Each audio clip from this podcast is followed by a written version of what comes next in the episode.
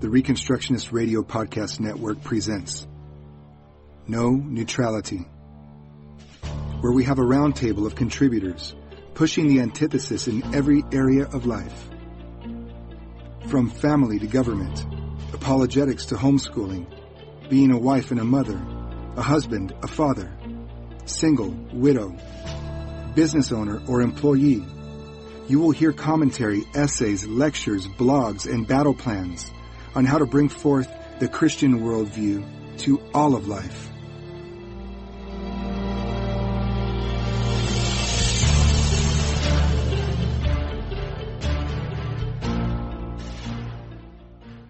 Two, one, go ahead.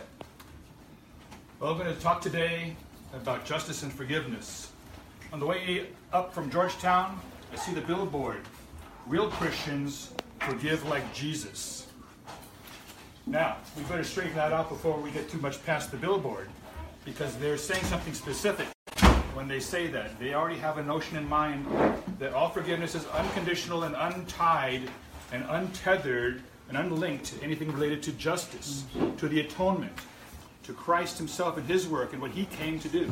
So it's important that we straighten that stuff out, and hopefully by the end of our discussion we'll have a better grasp on that, and we can then agree with that statement taken in its proper sense.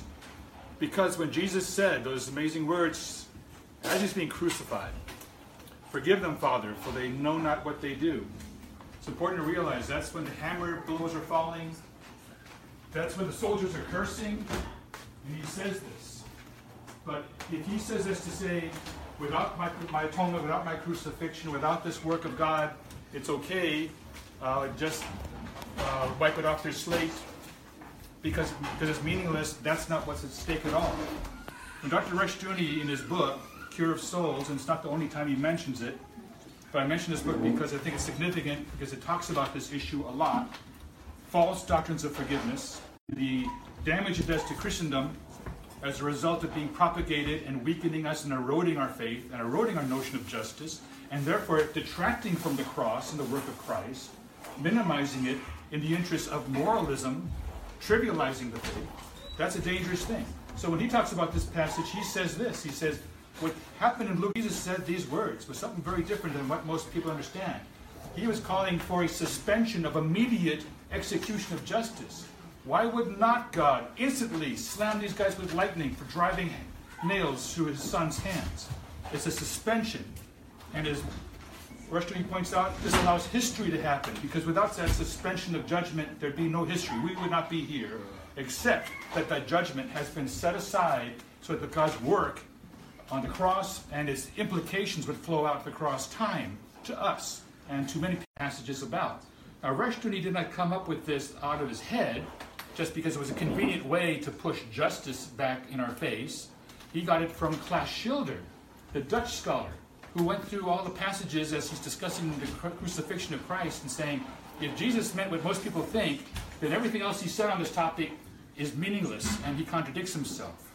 Because he's very clear, what will the owner of the vineyard do when he comes and sees what happened to his son?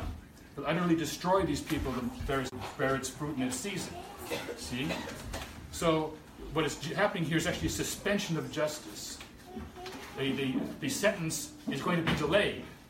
And it's been pointed out in Ecclesiastes 8:11, when you sustain or postpone a sentence, something very interesting happens. Not necessarily a good thing. There in that passage in Ecclesiastes, the writer says, because sentence is not executed speedily against an evil work, the hearts of the sons of men is fully set in them to do evil. In other words, people compound their sin. They believe that they are now in a much better place because nothing happened. The bolt didn't fall. I therefore have been given space to repent, but I'm going to abuse the time that God gave me. So God there has to come down and change and shake each and every one of us, because we cannot misinterpret God's graciousness toward us.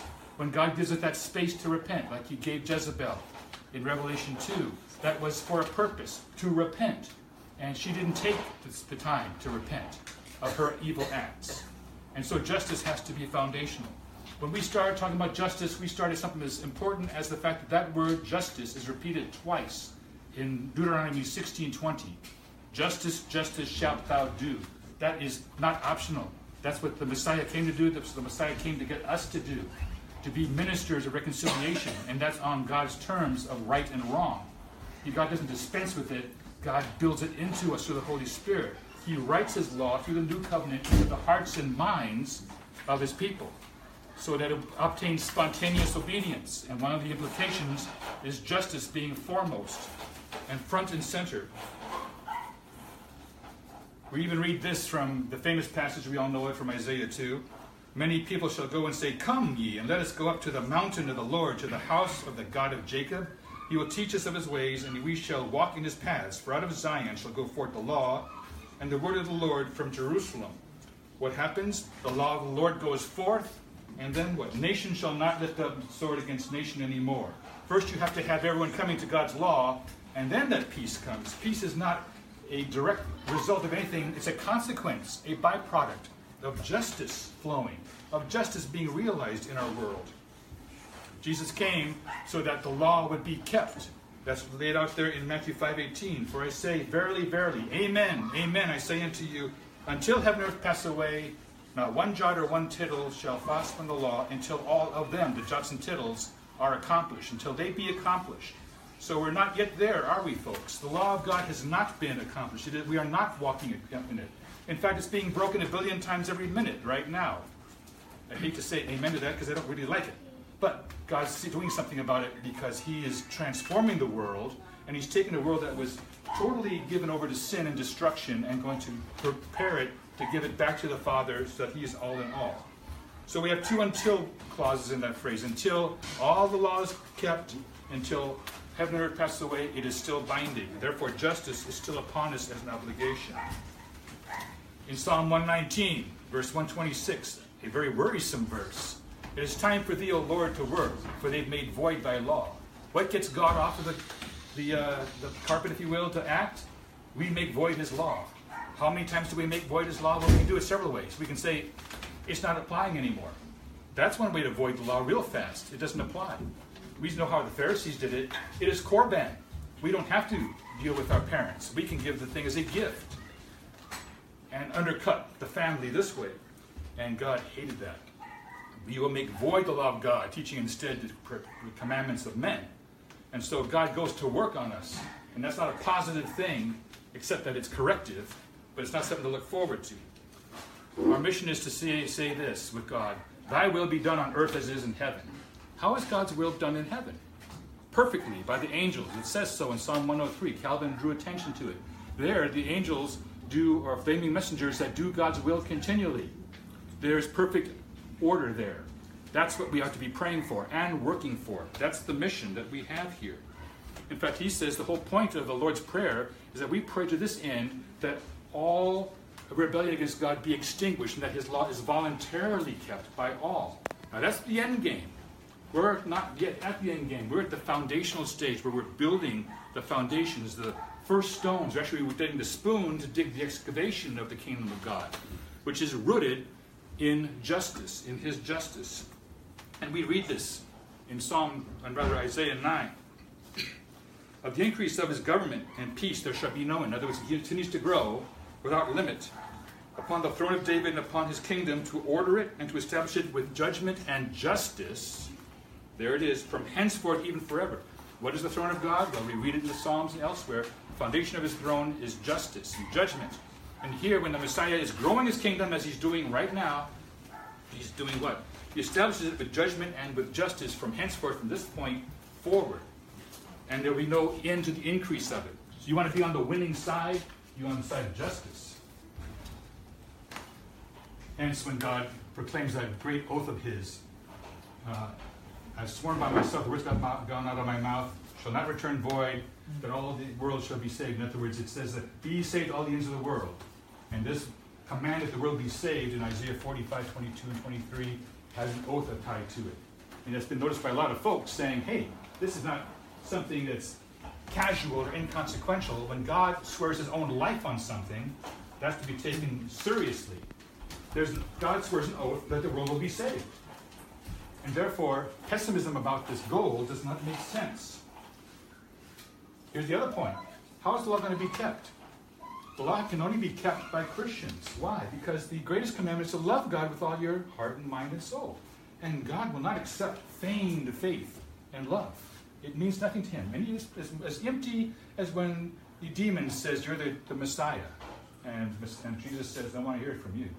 I want to hear from you. You've got impure hearts, and therefore it's a corrupt communication. There's the other point. When you have justice, they shall not hurt nor destroy in all my holy mountains. For the earth shall be full of the knowledge of the Lord as the waters cover the sea. Notice that. They shall not hurt. There shall not be pain. There shall not be suffering. There shall not be abuse. And we're going to get to this topic of abuse very shortly, because our world is awash in terrible abuses. Abuses that are excused from pulpits. Sexual abuses, power abuses, forms of tyranny that we would not imagine would be possible in the house of God, and yet there it is. And it's excused on the basis of the house of God. God needs to teach us, and he does teach us these things, because the new covenant is all about, and they shall no longer need to teach his neighbor, saying, know the Lord, for they shall all know him from the least to the greatest. And what's an important part of that knowledge? That God has written his law in the hearts and the minds of his people. And again, that means spontaneous obedience. It's a different thing than it's talked about in Romans, when he said, well, the pagans or the Romans, the Gentiles, they have the law of God. Well, it doesn't actually say that, does it? It says they have the work of the law written in the hearts. In other words, they have a conscience. They know that something's right or wrong, and that conscience can excuse or accuse, depending if it's seared or not. But that's a very different thing than when the law of God itself is written by the Holy Spirit, finger of God in the heart, and that, therefore, changes the man. Changes the man. And therefore, we have permanent cessation of war. There should be no more war, because peace increases without end. That's why we rejoice when the Messiah comes in on the famous day, Palm Sunday, Zechariah 9. We're told he is just in having salvation. How important. What's put forward in front of salvation, that he's our Savior? He is just. That comes first, before the salvation. We should rejoice in his justice being more foundational, that the salvation is part of that package, but it doesn't subvert it. Certainly it wouldn't subvert something if it's secondary or subordinate to his justice. Justice is that foundation. As a result, he cuts off the battle bow and the chariot and the horse from Jerusalem. His dominion shall be from sea to sea, in the river to the ends of the earth. It's profound. But that comes from what? What's the first thing he has? He is just. Then having salvation, lowly, riding on the ass, upon a colt, the foal of an ass. And even though he's got this lowly little animal he's riding on, he's going to cut off the battle bow and the horses, chariots, and all the weapons of war. When we get to what Moses has to say about the Messiah and the God of our fathers. He is the rock. His work is perfect. For all his ways are judgment, a God of truth, and without iniquity, just and right is he. And therefore, defend the poor and fatherless. Do justice to the afflicted and needy. This is not optional. This was not some Old Testament thing. By the way, just talking about forgiveness. In the King James Bible, that term is used 95 times. let me get the number here. Yeah, that's it. 48 times in the Old Testament, 47 times in the New Testament. Forgiveness appears more often in the Old Testament. It's not as if suddenly God says, I'm in a forgiving mode in the New. No, it was balanced across both Testaments. All right? It is a whole counsel of God. And by the way, when I wrote my article, Liberty from Abuse, one of the first things I pushed forward was this. How is it that you are to be guiltless of the blood of any man? You do not fail. You do not shun to proclaim unto them the whole counsel of God. That's what Paul says. The whole counsel of God, which means we are jot and tittlers. It means we have to take the whole word of God. All 613 commandments, we can set aside, worry about the ones that might be ceremonial at another time. That's not the issue. The issue is it's a package deal. And if you take one scripture and try to promote it at the expense of the rest, then you are being pharisaical. You are old-minded. You have to be very careful about scripture. We must proclaim the whole counsel of God. It can be very easy for Jesus to battle with the Pharisee and show where the mistake is, or a Sadducee and his errors about the resurrection. But we must be mindful of doing the same thing. We must observe to proclaim the whole counsel of God. Most errors occur because a piece of the Word of God has been left on the table, has been thrown under the bus. We don't have the benefit of having it in front of us to deal with it. And that's a disaster to us. to move a little bit quicker here because our time is running very fast. It must be Waco time. I'll talk to you boys about that after the talk. In Isaiah 42, it is one of the key passages about the Messiah, and it's important because it's quoted in Matthew 12. We read this: "Hearken unto me, my people, and give ear unto me, O my nation, for a law shall proceed from me, and I will make my justice to rest for a light of the people. My righteousness is near, my salvation is gone forth, and mine arm shall judge the people. The isles shall wait upon me, and on mine arm shall they trust." That's Isaiah 51, verse 4 and 5. And it's the same idea as the island shall wait for his law in Isaiah 42. But notice that, I will make my justice to rest for a light for the people. My righteousness is near and my salvation is forth. What's put forward first? My justice is the light. And then in that light, everything can be seen properly. We are not walking in the darkness when we work in terms of God's light. Even we deal with the issue of who do you vote for in elections, Novembers. We have these big disputes. Like, you're voting for that guy, you're voting for that guy. How could you possibly do? There's one litmus test if you're going to apply any. It's not a pragmatic one. It's one laid out by King David in his final words. 2 Samuel. "The Spirit of the Lord spake by me, and his word was in my tongue. The God of Israel said, the Rock of Israel spake to me. He that ruleth over man must be just, ruling in the fear of God." Those are the two criteria. He's just, and how do you measure justice? Against the whole counsel of God. He rules in the fear of God because he doesn't fear man. He's not a man-fearer. He doesn't respect persons. He's not going to take bribes. So we get consistency in this man. So he is just. He walks according to the law of God. If you are putting into office people who are unjust, do not fear God, but are going to fear man, then you have just created your own hell. And we're very adept at doing exactly that. Isaiah 56, "Keep ye judgment and do justice, for my salvation is near to come." What's first again? Justice, judgment, then the salvation part. See, you get the cart before the horse. Salvation, salvation, salvation. That's not going to get you very far, because if you leave justice in the lurch, the foundations are gone. And then Psalm 11:3 comes to mind. What will the righteous do if the foundations are destroyed? The foundations of God's throne is destroyed. You're in a world of hurt. Luther changed all of history with this one point: the just shall live by his faith. The just, those who are just, those who walk according to justice, shall live by their faith. It's a profound thing. Now I'm going to move a little bit quicker here. It's not quite about the 1/3 mark, so this is good timing. There's a whole lot about general equity. We have this law, I'm going to apply it through general equity. What does that mean? That means, well, there's a little secrets in here we have to mine and glean from the Word of God to pull out something that's useful for us for today. It's not really that hard. And the good news is the Word of God is potent. It is just rich and fertile with stuff that we haven't yet touched because we're shallow. We should admit it off the bat. Because at least if you admit you're shallow, you can do something about it. If you think we're cruising pretty, you are yourself deceived, right? Then you need to read Bonson's dissertation on self-deception. That's a big work on exactly that point. "I have seen an end of all perfection, but thy commandment is exceeding broad." That's right out of Psalm 119, verse 96b. It's important. Thy commandment is exceeding broad. It means it applies to everything. And we can apply it to questions about forgiveness even. So what we want to talk about is when we talk about general equity and the growth of justice, we mean we go from justice over time to justice to justice. And we're not shirking the grace or the forgiveness. It's all coming along with that package if it's done right with the whole counsel of God.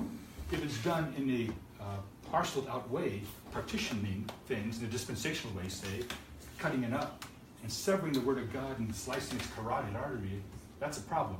But you don't have to go there. You can keep it all together. So when you develop what I call the gospel of justice, the good news that God's justice is part and parcel with his forgiveness, the good news of Christ and the atonement and setting us right with him and changing the world as a result, we say that that growth has to become more extensive and intensive. It has to become wider in its reach to more things that we haven't touched yet with God's justice properly, or things we've papered over, and we need to now go through the painful process saying, we erred here, we made a big mistake here, we wrought horrible evils here, either passively or actively, or generations before have, and we need to at least acknowledge that so we don't follow the same path, and make every corrective necessary extensive. See what I'm saying? The Word of God is to penetrate all these areas where perhaps we've been shut our mouths at it. Right? There's a time when you shut your mouth, but that's when the king shut their mouths at the King of Kings, out of Isaiah 52, right? The king shall shut their mouths at him, because he speaks and we shut up. But if he's speaking, we better listen and do, right? Also, the law of God has to be more intensive, it has to be deeper. We have to plumb underneath to the mineral rights, right? Not just, you know, the allodial rights, as they say, we need to worry not just about the surface things, but what's underneath the surface. Because first, sin hides deep, deep down in our hearts. That's where actually the sin nature is. It's the propensity to want to put our own will in front of God's will. And so we can talk a big talk, and a lot of Reconstructionists can do this because we're trained at it. Myself included. That doesn't mean that deep down in the deepest part of my heart, everything is well and good. It may well be that it's a pitiful pit full of dead men's bones and all misconstruction. And now, of course, I look like a blackened sepulcher, not a whitened one, but you get the idea. The problem is the same thing, because we have to be intensive. We have to dig deeper. So extension, intensive, both aspects. And when you fail to go in these paths, then we have crises erupt out of Christendom, and they show how weak we are. And in one case, they show how weak Reformed conservative Christians are compared to their liberal progressive counterparts. And that's the abuse crisis. Who is light years ahead of us in trying to deal with church abuse and sexual abuse and clergy abuse? It's the progressives. It's the Presbyterians and the Methodists and the Congregationalists and the Universalists, who we would say their gospel is shot. It's terrible. They threw the law of God under the bus. They have no doctrine of inerrancy. It's all basically baptized humanism, and all that is true. But you know something? They're way ahead of us where it counts, which is sad, because the light should have come from our quarter. We were given that opportunity. We had more given to us. So God requires more of the Reformed Christian who has and talks about the whole counsel of God. And we talk, but talk's not as cheap, right? So we're kind of behind in this whole area.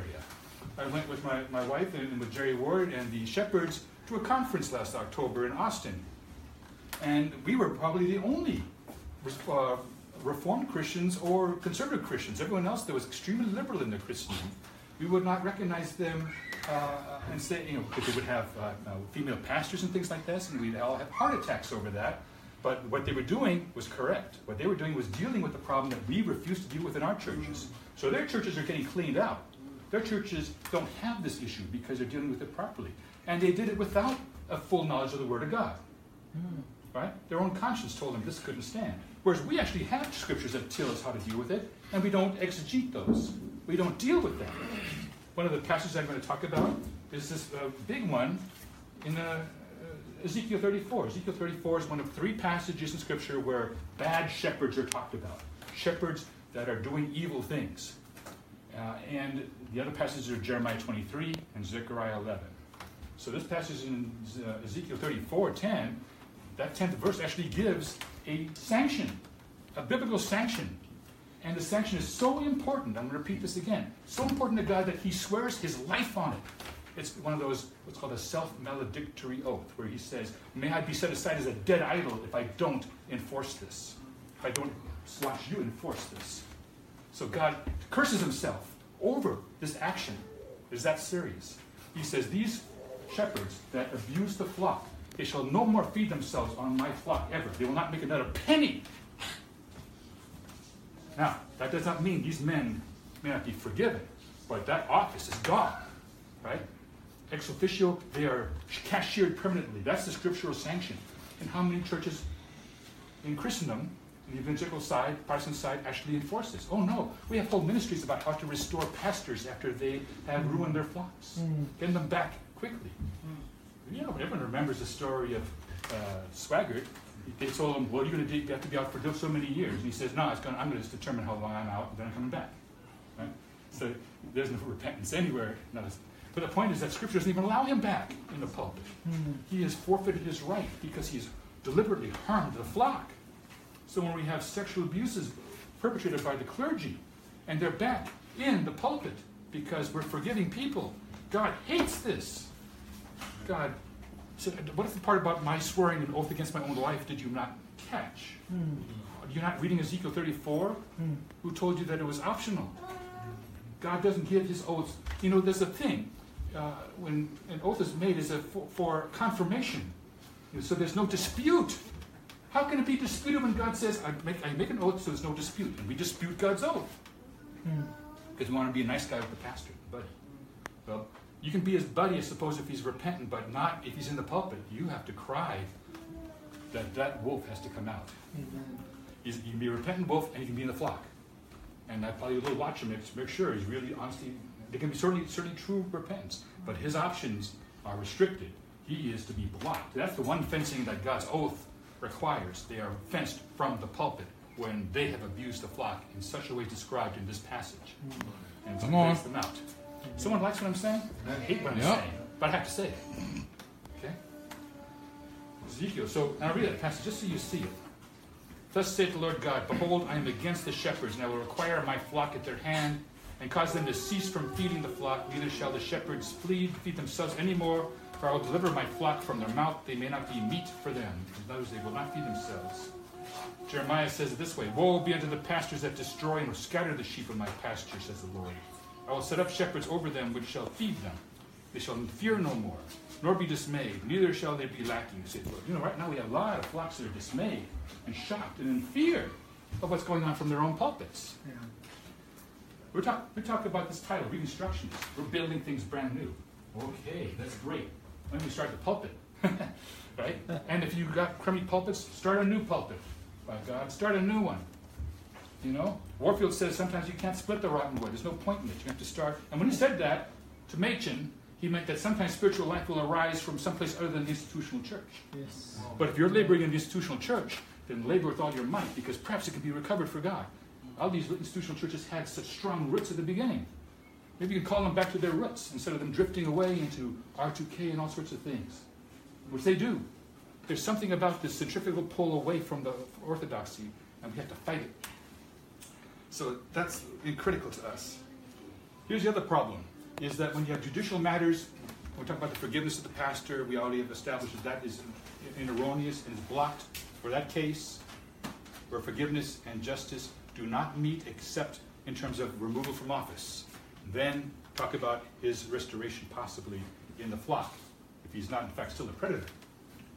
Is this, we hear this, where is those two or three witnesses? Over and over again, we hear this, where are those two or three witnesses? And let me tell you, that is an interesting rule, and we have a major case in Scripture where it's overturned. If you know it, if you heard this before, you're going to hear it again, I'm sorry.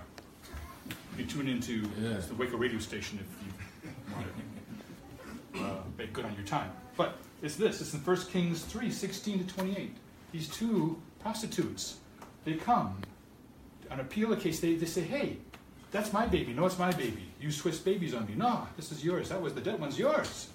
And so these two people who are on the edge of society, God still says, you have a claim to justice from me.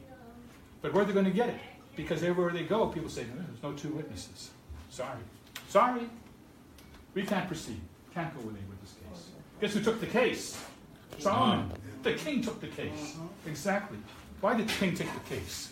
Because in Proverbs we read, right, that it's the glory of the king to search out a matter. Yes. He had the power to figure it out. He was able to set in motion the things that would reveal the truth that was otherwise cloaked over and hidden. And he's able to get to the truth of the matter, whose baby it was, right? But we lack Solomonic faith today, don't we? But James says if you pray for wisdom, you'll get it. We're not even praying for that kind of wisdom. We kind of figure, well, if we put it to the secular judge, that's a catastrophe. You have to do what Psalm 1 says, meditate upon God's law day and night to get that kind of wisdom. Solomon got it, and he still lost track of it down the line, didn't he? So you could have it and lose it, because he didn't apply it. Our delight has to be in the law of God all the way across the board. Jesus said something very profound. He says that greater than Solomon is here. That means we, walking in the Spirit of Christ, should say, that means we can use the Jesus model. He was able to figure out some interesting things about that woman at the well. So perhaps God can reveal things to us. The example that Rushdoony gives, let me check my time again. It's almost over, believe it or not, which is not good. But it is... good for Colin because he gets to start. And it's good for getting hot tacos.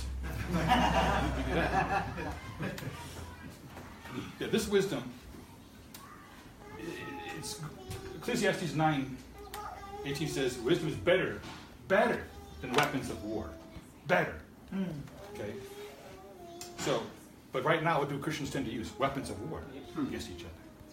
So let's go for the wisdom approach, because, you know, like I say, kindergartners cannot solve a calculus problem.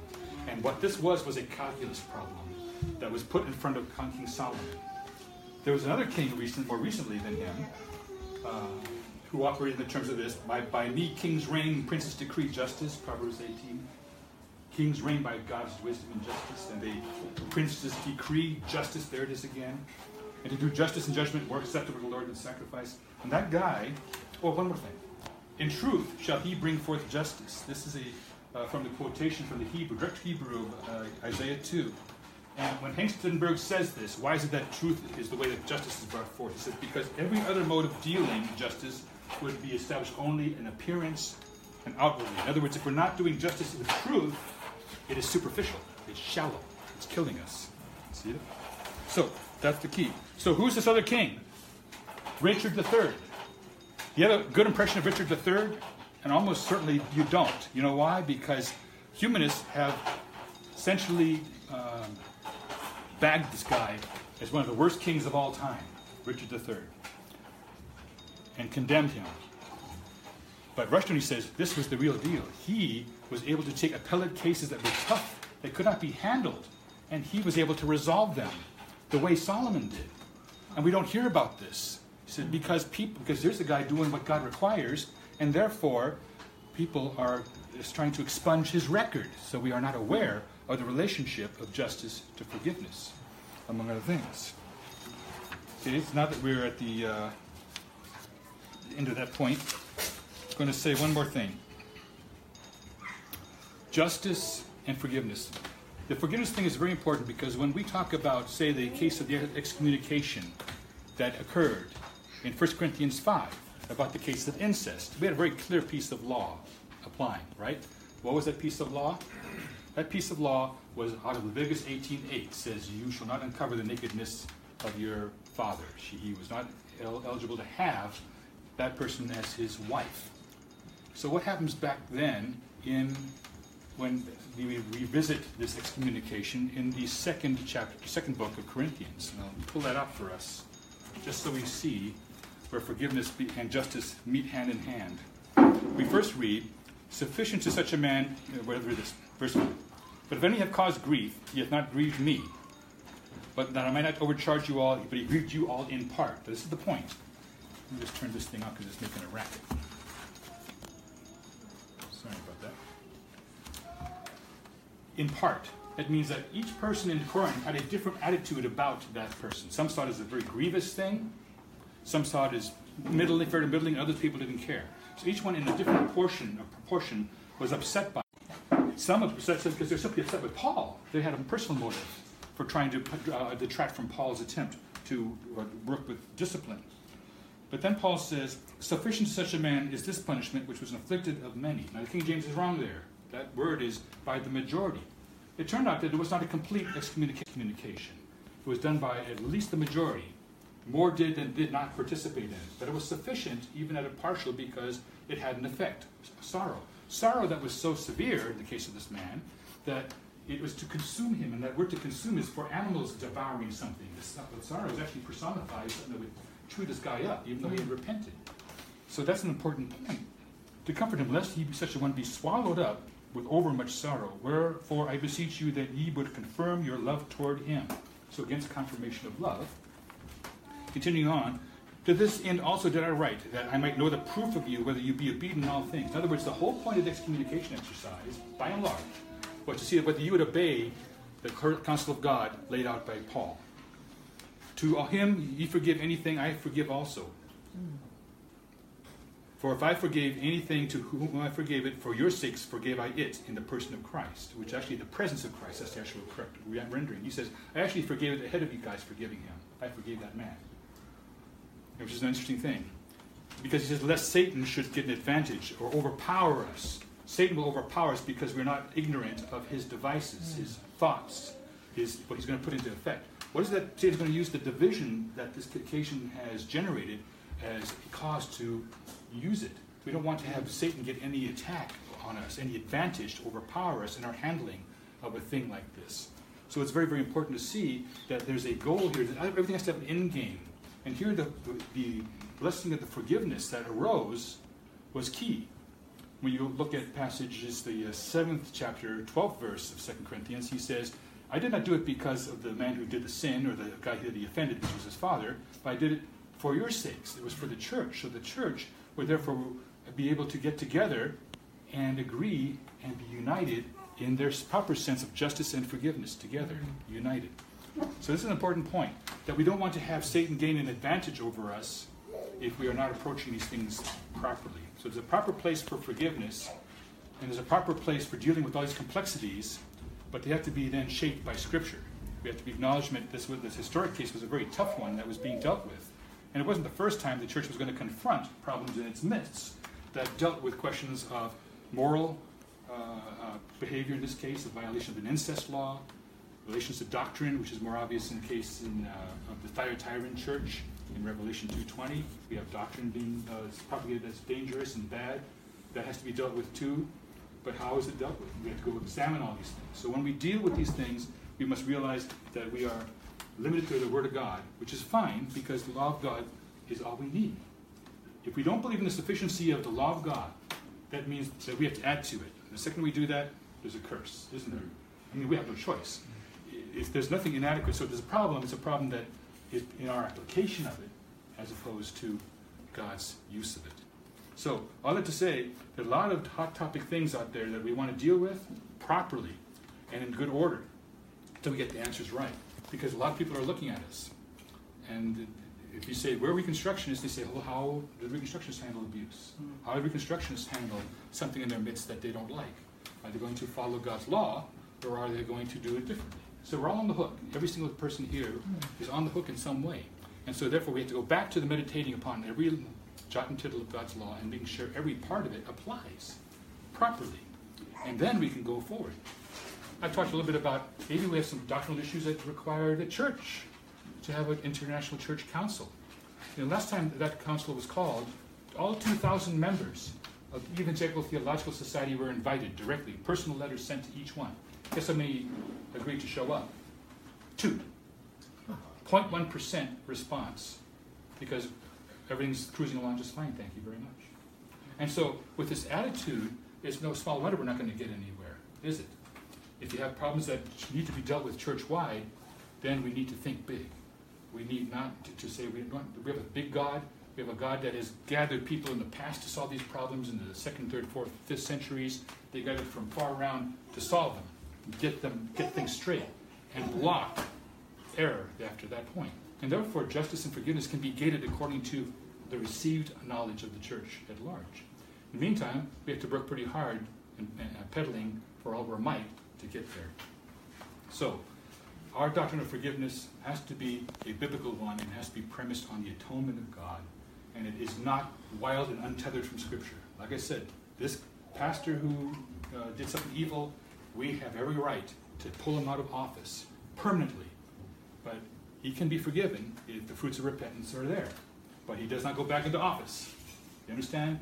Forgiveness has scriptural limits because God will not tolerate someone shepherding in his name, because he's the ultimate capital S shepherd who does that. You get one strike and you're out. That's how it works with God's justice from the pulpit. Yeah, it's that simple. Thank you for listening. Sorry it was such a grim topic, but I'm going to have something even grimmer, public schools.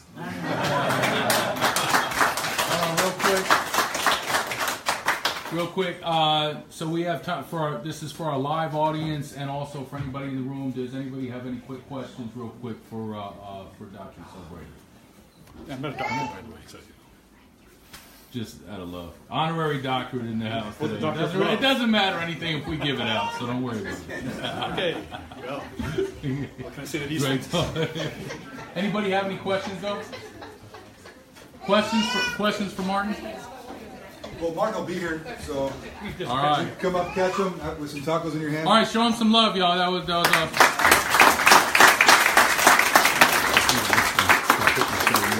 right, I don't like speaking after Martin. Prepare to fall off the intellectual precipice into my world. Thank you for listening to this episode of No Neutrality on the Reconstructionist Radio Podcast Network. Don't forget to visit ReconstructionistRadio.com to download your favorite audiobooks and podcasts. And if you are a Christian Reconstructionist blogger and you'd like to contribute your blogs into this audio blog format, click on the volunteer link on our website, send us an email, and let us know you'd like to join the team. May Christ be glorified and His kingdom extended from sea to sea and from the rivers to the ends of the earth.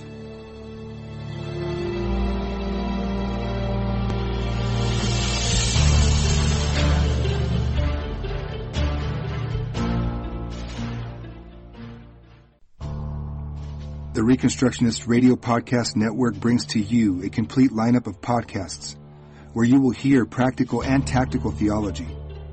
Our desire is not simply that you consume our shows, but that you also live out your faith in every area of life. We can talk all day long about these things, but if we fail to put them into practice, then we fail as ambassadors of Jesus Christ our King. Subscribe now to your favorite Reconstructionist Radio Podcast Network shows. Or you can subscribe to the Reconstructionist Radio Master Feed, where all of the content we produce, including the audiobooks and audio articles, will pop up as soon as they are available. And don't forget to visit ReconstructionistRadio.com to volunteer as a narrator or to partner with this ministry financially. May the Holy Spirit stir you into action for Christ and His kingdom.